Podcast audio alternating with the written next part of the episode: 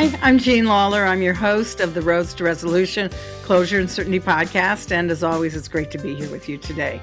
So, today I wanted to talk about contracts and terms in the contracts that could become an impediment to to rights that you would otherwise have under a contract if you don't comply with conditions, etc.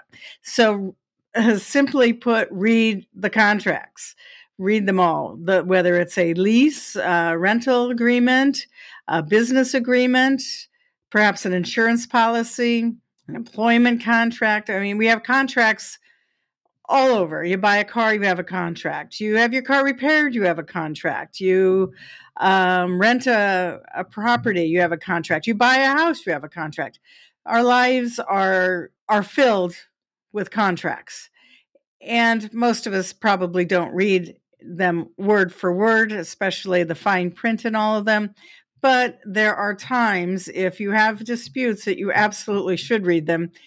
Even, I guess, as a lawyer, I should say you should read them before you sign them, of course. But whether you have or not, definitely take another look at them before you initiate any sort of legal activity, because there could well be terms in those contracts, whatever they are, that um, would mean that you don't have certain rights or that you could end up waiving some of your rights.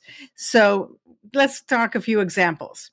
One that came to me because of a mediation that I had this morning is in certain contracts, and I think it's becoming more common, there is a requirement that mediation must be conducted before a party initiates a lawsuit or files for arbitration.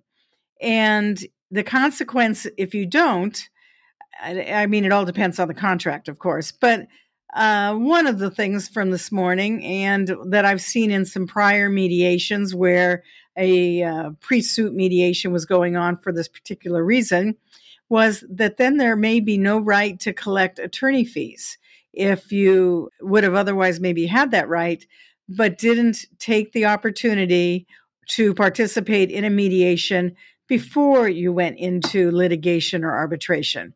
Or even if one was initiated, but you didn't really, you being the party, didn't really participate.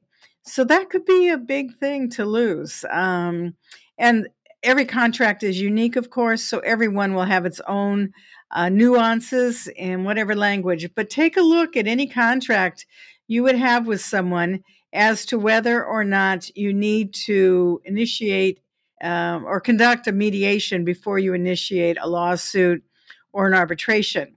Then, of course, there are other sorts of conditions that may be required before you can sue someone or initiate an arbitration. And if you don't, then you would have some consequences you may not want. For example, if you have um, an agreement over, a, you know, a vehicle, a lemon law thing, the when you buy a car or lease or something like that, there may well be a right to repair provision in the contract requiring you to take the vehicle back to let the manufacturer have a chance to look at it and decide, you know, what to do, make an attempt to fix the vehicle, whatever, as opposed to just straight out um, being surprised with a lawsuit. And if you haven't complied with that condition, then there are usually consequences of some sort or another. Advance notice is another thing. You know, rather than surprising some business or some entity with whom you have this contract, uh, rather than surprising them with a, a lawsuit, usually there's some sort of notice requirement that is required to be given to them uh, for again early dispute resolution processes and that's really the key to see if you can resolve any dispute you may have early and outside of a formal litigation or arbitration process. So, what's another kind of example? And that would be insurance policies. Insurance policies have conditions. Of course, you've, uh, if you're the insured, you've submitted an application for insurance that may or may not be deemed to uh, form a part of the insurance. It depends on the wording, of course, of the application and of the policy but there are sections at the of the policy usually near the end for example under the CG0001 form, the general liability coverage form, for just using that for example. And um, it would have conditions in it. Every policy is going to have conditions.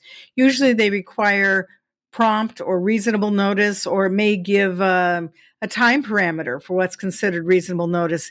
If there is a loss or a claim that's been asserted against you, and this is especially important in professional liability, directors and officers, any sort of policy that's a claims made policy.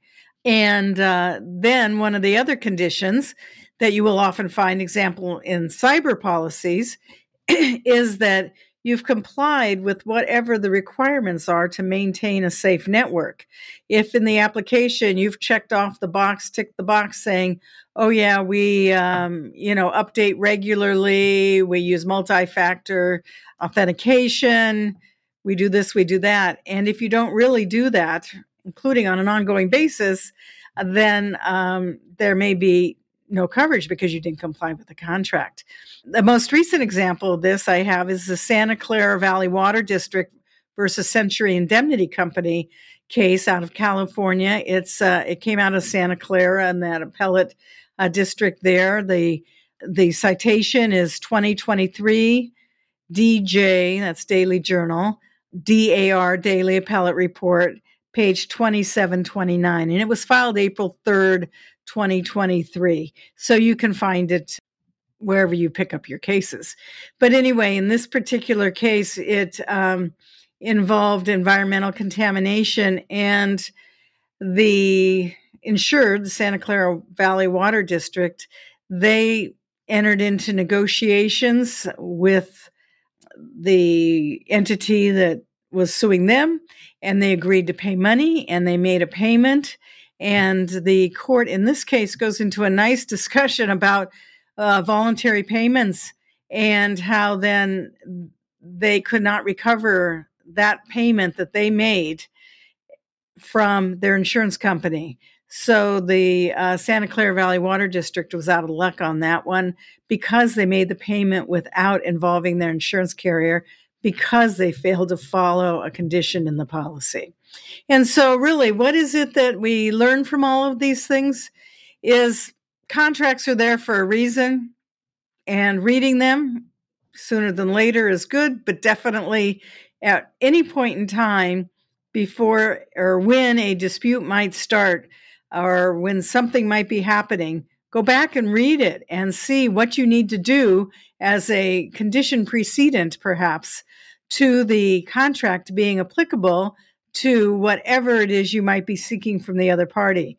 And I especially urge you for a cyber policy that uh, management, the legal department, and the tech department all need to be on the same page to make sure that whatever requirements there are for that particular policy to be effective are actually met uh, by the business, by the insured. So that's it for today. Read your contracts. I'm uh, Jean Lawler. It's a pleasure, as always, to be here with you. Please follow me on LinkedIn, uh, subscribe to my YouTube channel, listen to my podcasts on your favorite podcast um, provider, and I'll see you again. Thank you so much. Bye bye.